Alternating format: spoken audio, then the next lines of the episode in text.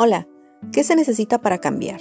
¿Qué se necesita para salir adelante? ¿Qué se necesita para formar un nuevo hábito? Y sinceramente y hablando en castellano, se necesita estar harto, estar cansado, estar decepcionado, estar incómodo. Los seres humanos somos capaces de quedarnos en una posición aunque estemos incómodos y estoy hablando físicamente. Puede que estés sentado en un sillón así todo chueco y te sientas incómodo y así te quedes. A veces estamos incómodos con algo, pero aún seguimos en esa posición. ¿Qué necesitamos? Estar hartos, estar cansado. Pero permíteme, necesitas estar de verdad hastiada de la situación, de verdad cansada, de verdad harta. Cuando algo se vuelve insostenible, yo no conozco de absolutamente ninguna persona que haya sido capaz de transformar su vida solamente porque quiso sin que hubiera algo que la impulsara. Una molestia, incomodidad, hartazgo, etc. No conozco a nadie que lo haya hecho simplemente por quererlo hacer. Lo que sí conozco y también en mi propia persona es generar un cambio que dure, una transformación, un nuevo hábito a raíz de querer algo porque lo demás ya no te funciona. Pero de cuando no te funciona en serio, cuando ya la incomodidad no te deja estar.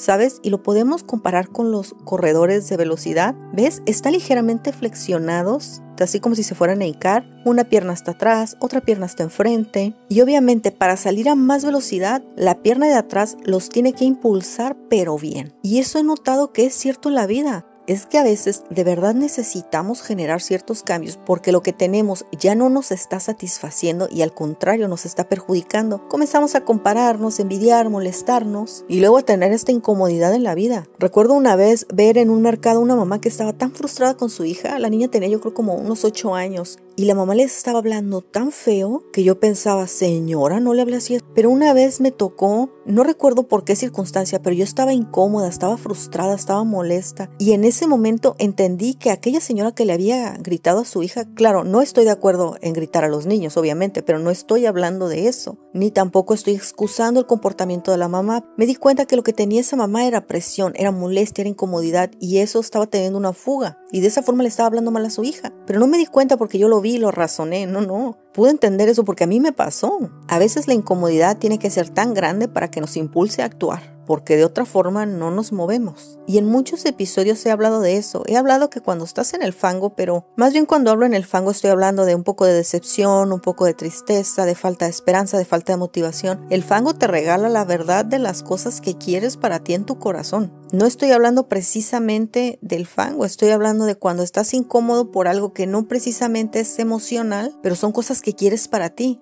Por ejemplo, tener hábitos más saludables. A veces necesitamos esa presión de la incomodidad para que nos impulse a pasar al siguiente nivel. Lo maravilloso de esta vida es que un hecho no nada más se aborda desde una perspectiva, una sola cosa la puedes abordar desde varias perspectivas. Algo que no tengas en tu vida y te haga sentir molesta o incómoda te puede enseñar qué cosas quieres para ti. Y eso ya es un regalo. A veces sentir la presión de la incomodidad, de la molestia, es bueno, porque ciertamente va a haber un nivel donde tengas tan poca satisfacción con ciertas cosas que va a ser lo suficientemente fuerte para impulsarte a cambiar. Y el esfuerzo de cambiar no va a ser titánico. Una vez leí una frase, no sé quién la dijo ni exactamente cómo iba, pero la voy a parafrasear. Decía algo así como, el dolor de permanecer siendo la misma persona era menos que el dolor que tomaba luchar por la transformación. Era más fácil sacar fuerza para transformarse, para ponerse incómoda, que seguir teniendo la fortaleza para aceptar esa situación. Si tienes algo en tu vida que te hace falta, que te molesta, que te incomoda, aquí estoy para decirte, está bien esta etapa, porque se vienen cosas mejores.